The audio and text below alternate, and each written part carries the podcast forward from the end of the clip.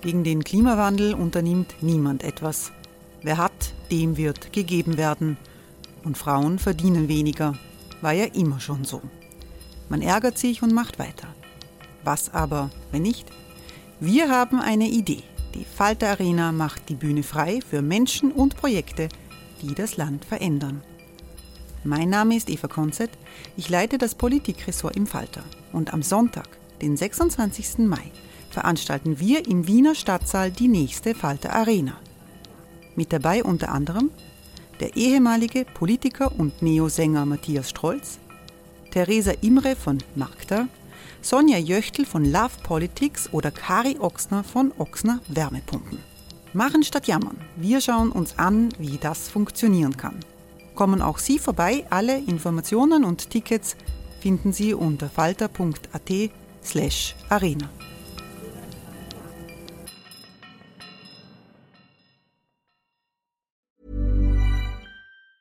Hey, it's Ryan Reynolds, and I'm here with Keith, co-star of my upcoming film, If, only in theaters May 17th. Do you want to tell people the big news? All right, I'll do it. Sign up now and you'll get unlimited for $15 a month and 6 months of Paramount Plus Essential Plan on us. Mintmobile.com/switch. Upfront payment of $45 equivalent to $15 per month. Unlimited over 40 gigabytes per month. Face lower speeds. Videos at 480p. Active Mint customers by 5/31/24 get 6 months of Paramount Plus Essential Plan. Auto renews after 6 months. Offer ends May 31st, 2024. Separate Paramount Plus registration required. Terms and conditions apply if rated PG.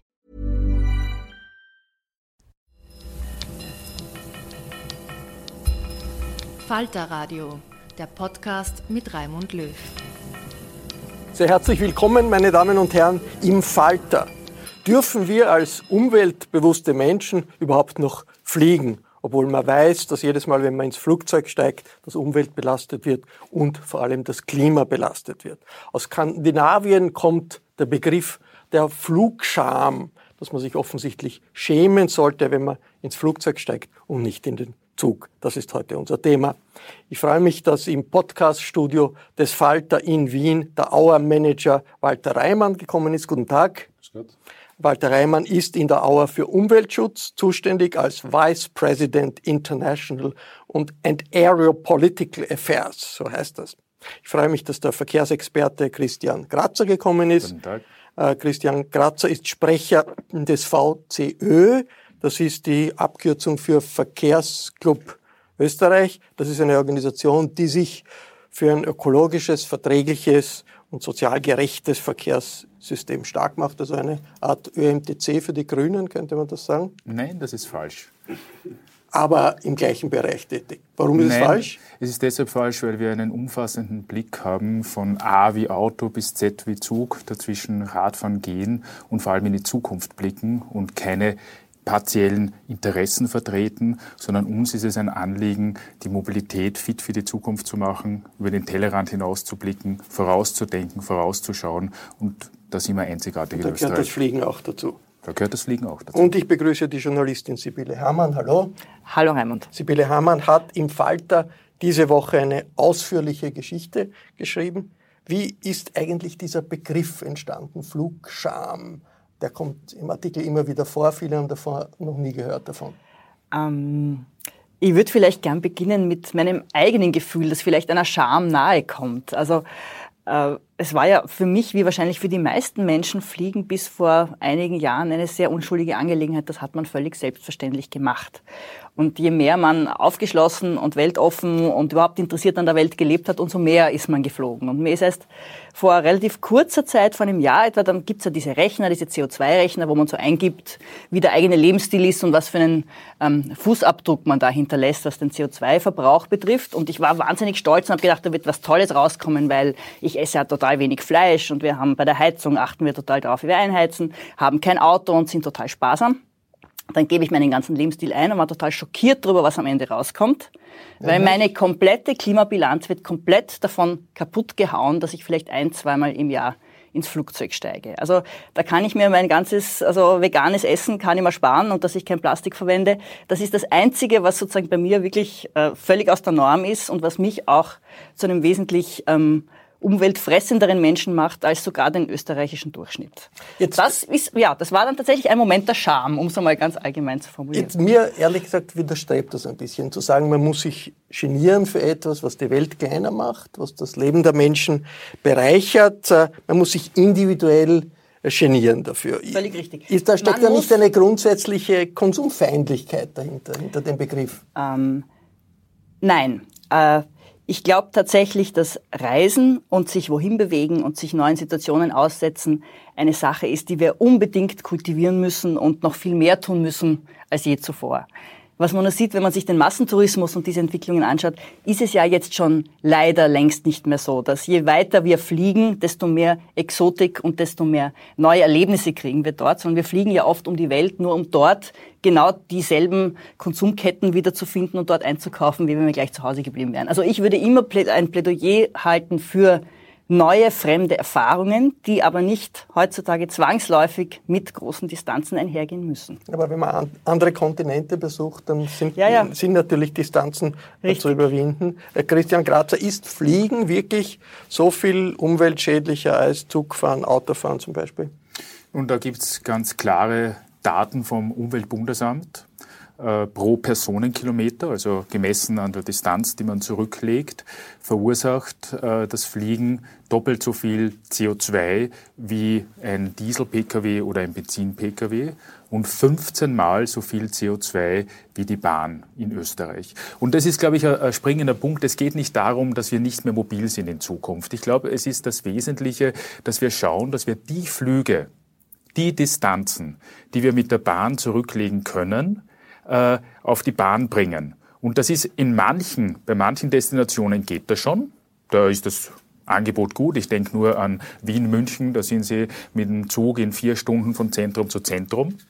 Das ist beim Flugverkehr, darf man ja eines nicht vergessen. Sie fliegen, also zuerst fahren Sie zum Flughafen hinaus, dann kommen Sie am Flughafen an, der wiederum weit draußen ist und brauchen relativ lang. Die Gesamtreisezeit mit dem Fliegen ist bei solchen Strecken bei Weitem nicht so kurz, wie man oft glaubt. Das Zweite, was aber ganz wichtig ist, ist, dass die EU-Mitgliedstaaten und auch die EU als Ganzes sich endlich mal überlegen muss, wie können wir europaweit ein Bahnnetz und ein Bahnangebot schaffen, dass eben die Europäerinnen und Europäer innerhalb Europa nicht so viel fliegen. Weil ganz viele Flüge, die wir in Europa haben, sind innereuropäische. Das, was ja oft, gebe ich Ihnen völlig recht. Auf einem anderen Kontinent kommen Sie mit einem anderen Verkehrsmittel in der Geschwindigkeit nicht. Völlig richtig. Aber wir haben für die Umwelt schon viel gewonnen, wenn wir es schaffen, innerhalb Europas möglichst viele dieser Distanzen auf die Bahn zu verlagern.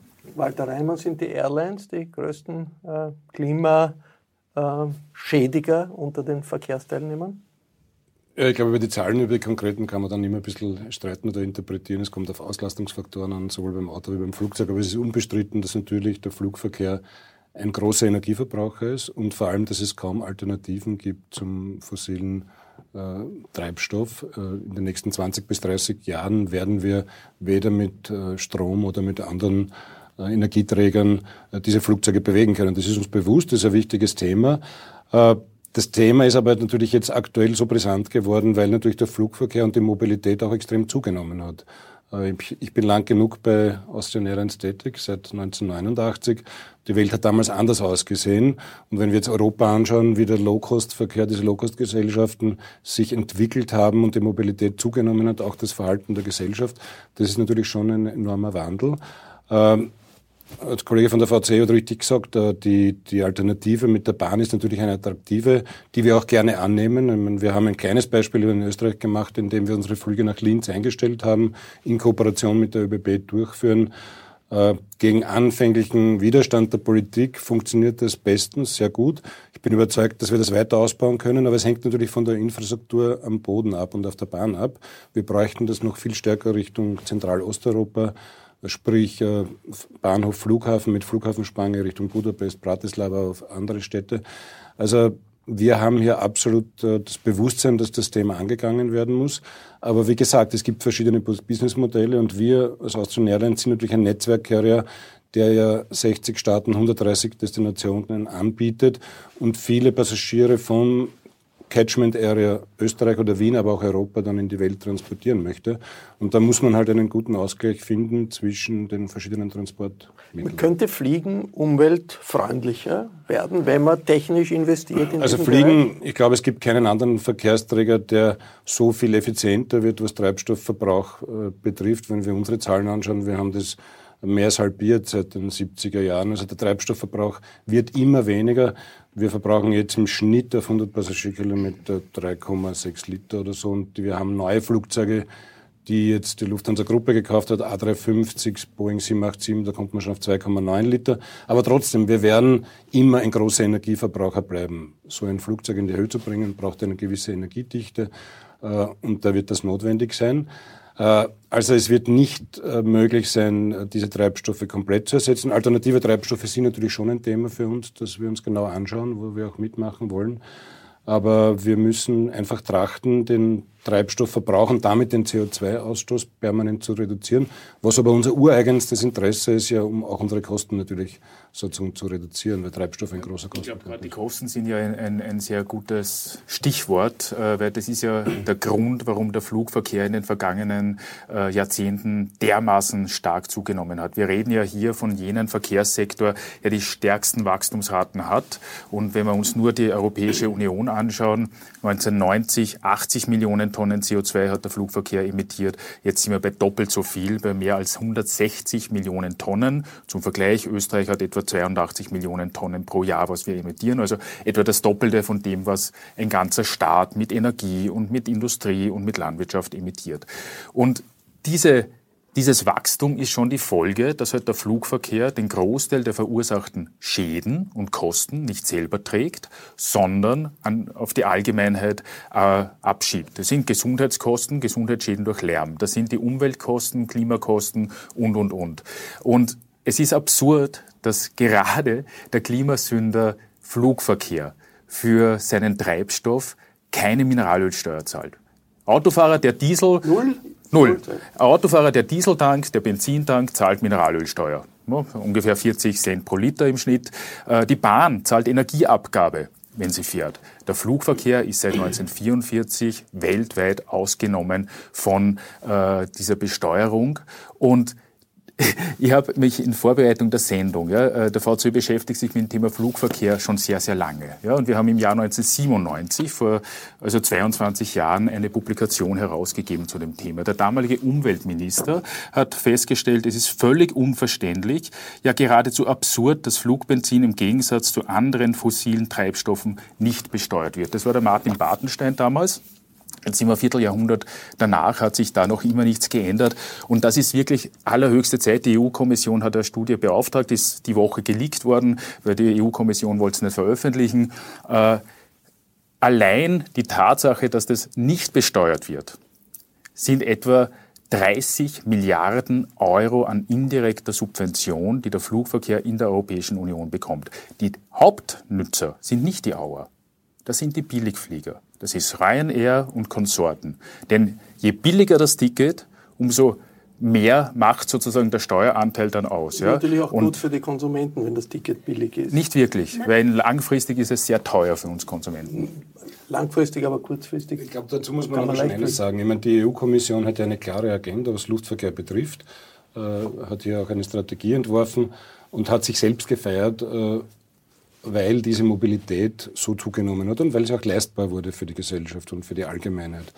Der andere Effekt ist natürlich, wie der Gratzer richtig sagt, die größte Gesellschaft in Europa ist derzeit Ryanair an der Passagierzahl. Das Wachstum ist unvergleichlich, wenn man große Gesellschaften wie Lufthansa-Gruppe, Air France, KLM anschaut, sind die jetzt schon im Hintertreffen. Und das ist natürlich schon auch bedingt durch eine Nachfrage, die eben durch billigen Preis generiert wurde. Nur ein Wort zu dem Thema Treibstoffbesteuerung. Ist haben Sie richtig? Gutes Lobbying gemacht? Nein, haben wir nicht. Das ist keine Erfindung von uns. Das hat auch einen guten Grund und da sollten wir die Diskussion sachlich führen.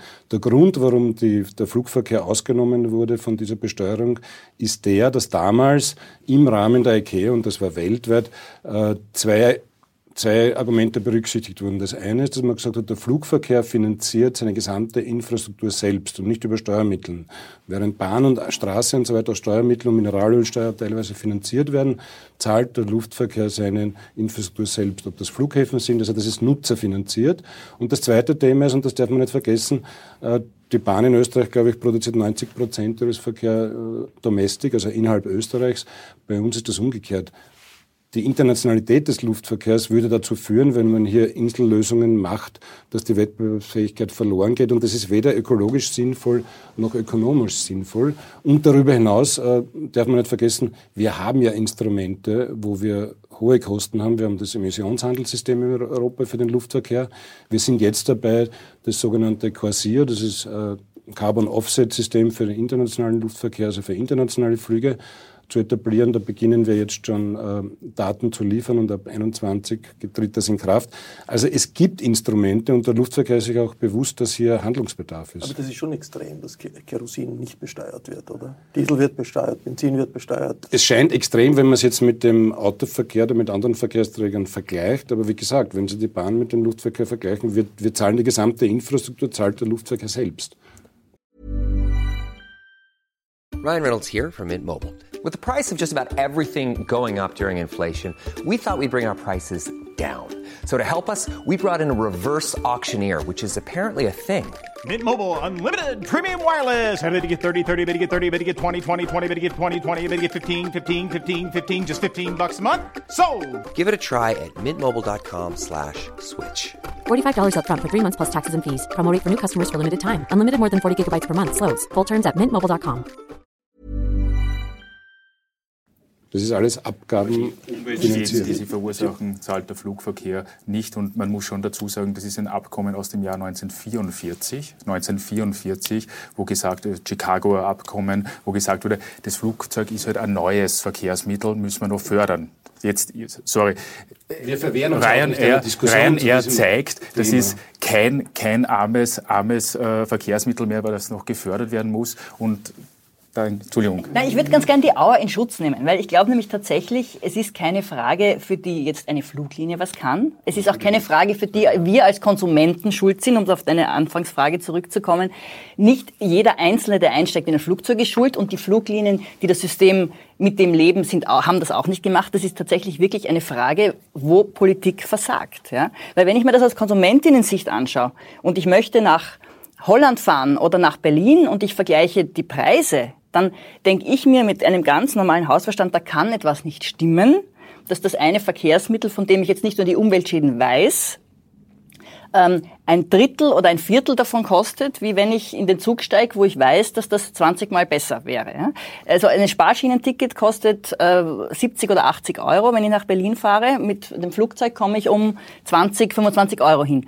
Wir hatten früher die perverse Situation, dass in einem staatwirtschaftlich gelenkten System wie der Sowjetunion ein Kilo Tomaten weniger gekostet hat als ein Flug und deswegen die georgischen Bäuerinnen von Georgien nach Moskau auf den Markt geflogen sind. Wir sind heute in einer ähnlichen Situation fast, dass das Krügelbier in Bratislava so viel kostet wie, also in Schweden so viel kostet wie das Flugticket, um nach Bratislava zu fliegen, um dort ein Bier trinken zu können. Das machen ja auch viele Menschen, die fahren, saufen nach Bratislava, weil das Bier in Skandinavien so teuer ist.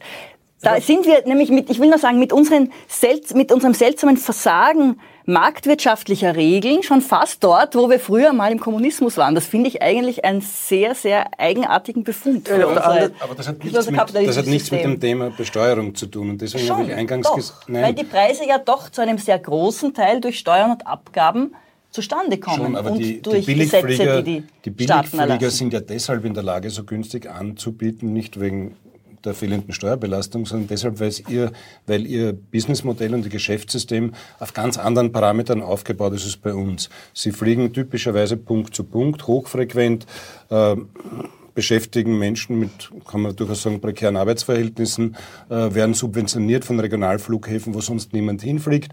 Also Das lebt von ganz einem anderen Geschäftsmodell. Das ist aber staatliches Geld. Gerade bei den Subventionen für die Flughäfen steckt ja auch ganz viel Geld drinnen, das wir ja alle auch bezahlen. Ja, das sind ja alles Subventionen. Genau, das ist ja der Punkt sozusagen. Es ist eben der Flugverkehr nicht derjenige, der alles zahlt. Sie haben es jetzt selber auch angesprochen, Regionalflughäfen werden subventioniert mit viel Geld. Und noch einmal, es geht eher einfach auch um Fairness zwischen den Verkehrsträgern. Es kommt ja noch ein Punkt dazu. Flugtickets.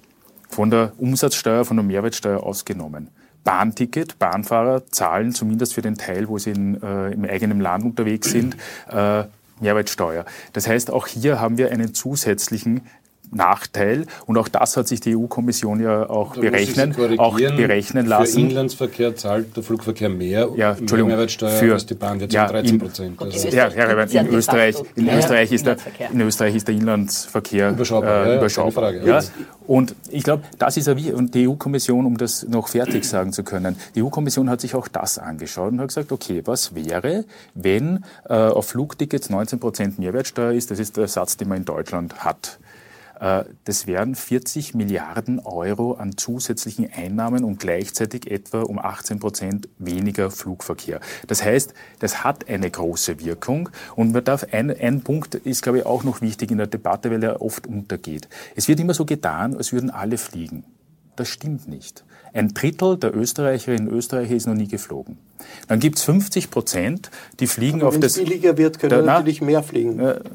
Noch einmal, es ist schon billig. Darf ich den einen Satz noch fertig sagen? Also 33%, jeder Dritte ist noch nie geflogen. 50% fliegen innerhalb von 12 Monaten einmal oder seltener. Und 17% fliegen sehr, sehr viel. Und das ist ja das, wir reden hier, also sehr viele verursachen wenig Schaden oder gar keinen Schaden und wenige fliegen so viel und verursachen den Schaden. Und da sind viele Manager dabei, da sind viele Wohlhabende dabei, da sind auch, wie wir jetzt im Standard gelesen haben, viele in der Politik dabei. Das heißt, wenn wir immer so sagen, das muss so billig sein, weil das wäre sozial gerecht, dann ist es die völlig falsche Seite. Wir müssen die Bahn ausbauen. International, wenn ich jetzt an Asien denke, an andere aufsteigende Regionen, ist natürlich die Zunahme des Flugverkehrs hängt damit zusammen, dass eine große Zahl von Menschen aus der Armut in die Mittelklasse kommen und dann sagen, okay, sie möchten auch einmal von Peking nach Hongkong fliegen. Und das hat natürlich eine riesige Folge. Ich möchte jetzt ein bisschen, wir stehen vor Europawahlen, wir haben einen europäischen Wahlkampf. Wieder in China. In China gibt es die Zunahme des Flugverkehrs, aber gleichzeitig gibt es ein unglaubliches Netz an Hochgeschwindigkeitszügen. Also es gibt beides, das wächst. Man kann jetzt diskutieren, warum, und man kann jetzt diskutieren, ob das ausbalanciert ist, aber das ist eine Tatsache. Was hindert die Europäer, den Flugverkehr rationaler zu organisieren? Und was hindert die Bahnlinien, wirklich Hochgeschwindigkeitsverbindungen zu machen, die vergleichbar sind mit dem, was doch im Durchschnitt um vieles ärmeres Land wie China zusammenbringt. Was ist das Problem der Europäer für den Flugverkehr? Im Flugverkehr gibt es ein bestes Beispiel, würde ich sagen, das ist die Luftraumkontrolle. Wir arbeiten seit 20 Jahren jetzt, also die Luftverkehrswirtschaft daran, sozusagen die Luftraumüberwachung effizienter zu gestalten innerhalb Europas. Wir haben 28 Air Traffic Control Center in Europa. Man könnte das mit einem machen. Man würde sich viel Umweg ersparen. Schätzungen gehen davon aus, Kerosinverbrauch, CO2-Ausstoß ersparen. Und hier kann man die Schuld ganz klar nicht Europa zuordnen, sondern den Mitgliedstaaten. Das ist ein Politikum unter dem vorgeschobenen Argument der Souveränität, kann man hier nichts machen. In Wahrheit geht es natürlich um nationale Interessen, auch um Gewerkschaften, die hier dahinter stehen. Das wäre ein Thema, was relativ schnell zu lösen wäre, was die Sicherheit erhöhen würde, was die Umweltverträglichkeit erhöhen würde und auch den Gesellschaften bessere wirtschaftliche Rahmenbedingungen also geben würde. Also ein Auerflieger, der über Bratislava nach Wien fliegt, sagen wir aus Moskau, der muss in Bratislava an den österreichischen Controller übergeben und der österreichische Controller hat ihn dann ungefähr 2,5 Minuten, ich weiß nicht, es übertreibt vielleicht, bis zur Landung. Genau so ist es. Also, gescheiter wäre, dass das gemeinsam gemacht wird. Natürlich, ja. Gut, was Sie aber jetzt schildern für den Flugverkehr ist, was die Bahn betrifft, dann natürlich noch viel extremer, weil wir können gerade an der Bahn sehen, wie hilflos Europa ist, wenn es Kleinstaaterei und Nationalismus gibt, so wie jetzt. Also die Bahn ist ein ganz gutes Beispiel dafür, wie das gewachsene Systeme sind, die ganz eng mit dem Nationalstaat jeweils verbunden sind, jeweils eine ganz eigene, lange Geschichte mit sich rumschleppen, auch eine enge Verbindung zu den jeweiligen Regierungen haben. Und wir haben, obwohl wir eine EU haben, ja, niemanden auf Ebene der Nationalstaaten, der gewillt ist, die Kompetenz dafür, ein übergeordnetes ein leistungsfähiges Bahnverkehrsnetz sich auszudenken und auch zu gestalten, an irgendjemanden zu übertragen, eine übergeordnete Instanz. Und an dieser Kleinstaaterei leiden wir bis heute. Was ich ja absurd finde zum Beispiel ist, man kann ja nicht einmal grenzüberschreitend vernünftig buchen im Bahnverkehr. Wenn ich versuche, halbwegs komplexe Bahnverbindungen für einen Familienurlaub mir zusammenzusuchen, wo mehrere europäische Staaten involviert sind. Also es ist ein Ding der Unmöglichkeit. Ja? Da werden sich dann viele wahrscheinlich entscheiden. Das ist das riesige Defizit, das auch natürlich den Wettbewerb total erschwert. Und massiv behindert. Und das halte ich für einen wirklichen Tragik. Ganz großen Aufholbedarf. Und das betrifft die Einfachheit und die Zugänglichkeit. Und wir haben wirklich auch bei der Infrastruktur, es ist sozusagen die Konkurrenz. Der Pendlerzug in Belgien wird höher gewertet, aus belgischer Sicht natürlich klar, als der Fernzug, der von Wien nach Brüssel fahren möchte. Und damit gibt es auch den Nachtzug von Wien nach Brüssel nicht. Und ich denke, Gleise... Das ist nicht wirklich europäisches Bahnnetz, sondern das ist ein Kleinstaatlerei-Bahnnetz. Ja. Wir brauchen mehr Europa. Ja, wir brauchen einfach ein mehr Europa, mehr gemeinsames Denken und dann kriegen wir das auch hin. Ja? Wenn man sozusagen Europa als eines sieht, dann ist das sind das Inlandsverbindungen, jetzt sage ich mal, und die Inlandsverbindungen kriegt man gut hin. So wie man von Brüssel nach London jetzt in 2 Stunden mit dem Zug fahren kann. Ja? Das ist etwas, was wir all along zwischen allen großen Städten Europas brauchen. Jetzt der wachsende Flugverkehr in Asien, ich komme wieder auf Asien zurück, hängt auch natürlich mit der Dynamik der Wirtschaft zusammen, hängt damit zusammen und vermittelt auch das Gefühl, da ist eine dynamische Wirtschaft, das geht vorwärts für die Leute. Es werden dauernd riesige Flughäfen gebaut. In Istanbul ein gigantischer Flughafen vor kurzem eröffnet worden. Peking hat jetzt schon einen riesengroßen Flughafen, also da könnten sich alle Europäer ein Beispiel nehmen. Es wird ein zweiter riesengroßer gebaut. Inwiefern ist das Umweltbewusstsein in Europa auch eine Bremse für die wirtschaftliche Dynamik? Und an wirtschaftlicher Dynamik hängen Arbeitsplätze, hängt gutes Leben? Oder sollte dieses Umweltbewusstsein eher ein Ansporn zur technischen Erneuerung sein? Wie ist da die Balance? Also gerade der Flugverkehr ist doch ein wunderbares Beispiel, der zeigt, dass das umweltfreundlichere Verhalten auch wirtschaftlich mehr nützt. Schauen Sie sich an, wie viele Personen, und der Herr Reimann hat es ja auch vorher gesagt, wie viele Personen werden bei Ryanair beschäftigt und zu welchen Bedingungen? Und wie viele Personen sind im Bahnverkehr beispielsweise beschäftigt?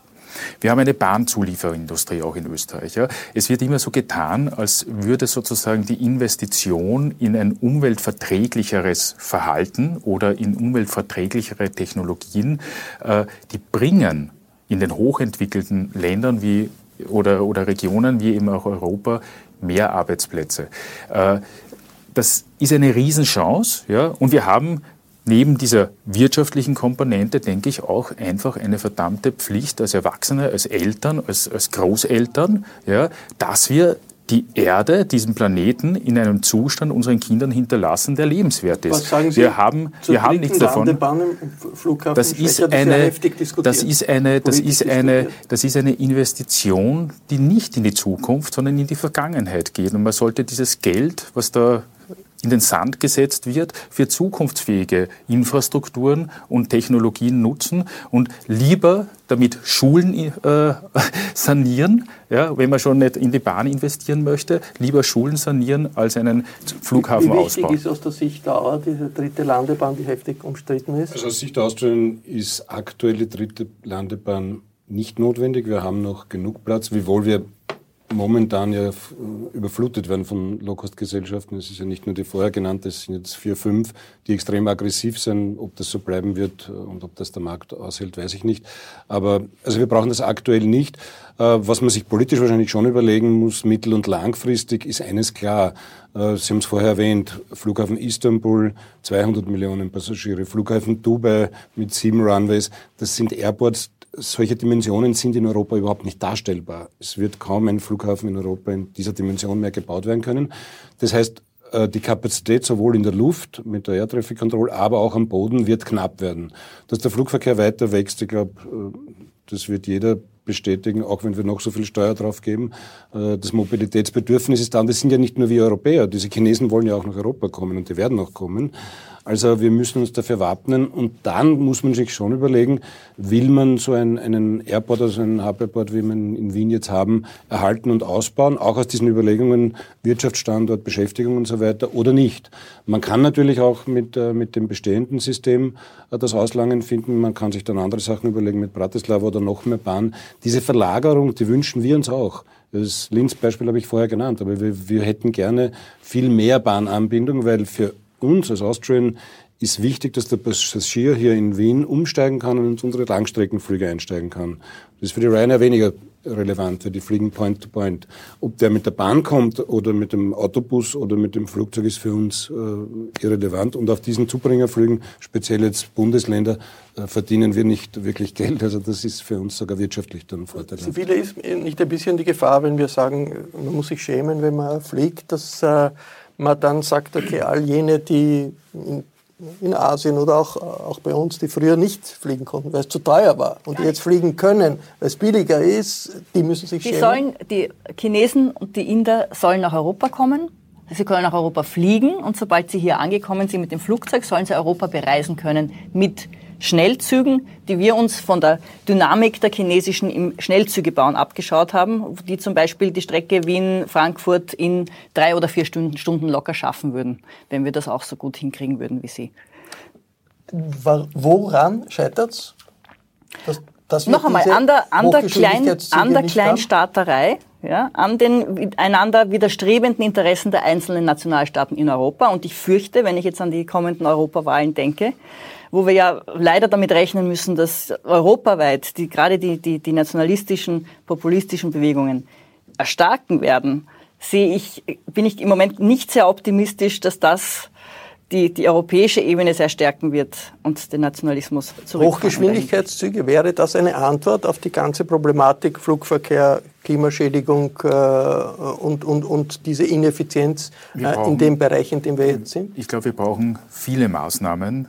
Die eine Lösung jetzt nicht brauchen. Und ich denke, gesagt worden ist, es wird automatisch, wir müssen damit rechnen, der Flugverkehr nimmt automatisch zu. Nein, dafür gibt es Politik. Dafür gibt es Politik, dass man Maßnahmen setzt, damit die Ziele, die man sich beispielsweise in Paris beim UN-Klimaabkommen gesetzt hat, Reduktion der Treibhausgasemissionen, auch erreichen kann. Wir brauchen und Steuern heißt, Politik heißt lenken. Nicht einfach sozusagen den Markt einfach tun lassen, sondern eingreifen, lenken. Und wie gesagt, das kann aber in Europa wahrscheinlich nicht auf der Ebene der Nationalstaaten. Dafür, und das ist ja das Tolle, dass nach diesem grauenhaften Zweiten Weltkrieg sich die Staatschefs zusammengesetzt haben und gesagt haben, wir schauen, dass wir ein gemeinsames Europa bilden. Ja? Und wir sollten aus dieser Menge an Talenten, dieser Menge an Potenzialen was machen. Nämlich was machen im Sinne unserer Zukunft. Wir werden sehen, was davon übrig bleibt nach dem großen Ansturm der Nationalisten, den wir zurzeit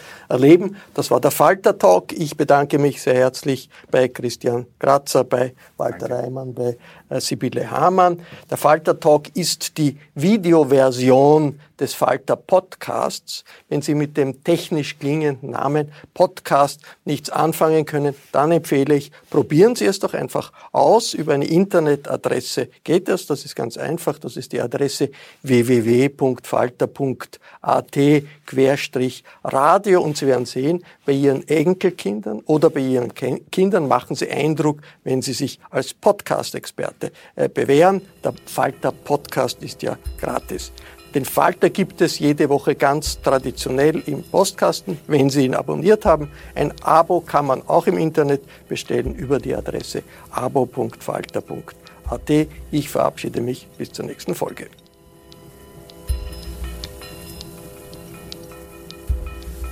Sie hörten das Falterradio, den Podcast mit Raimund Löw.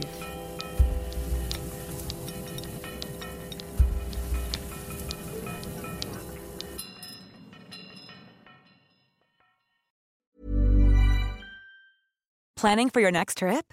Elevate your travel style with Quince. Quince has all the jet-setting essentials you'll want for your next getaway, like European linen, premium luggage options, buttery soft Italian leather bags, and so much more. And it's all priced at 50 to 80% less than similar brands. Plus, Quince only works with factories that use safe and ethical manufacturing practices. Pack your bags with high-quality essentials you'll be wearing for vacations to come with Quince. Go to quince.com/pack for free shipping and 365-day returns.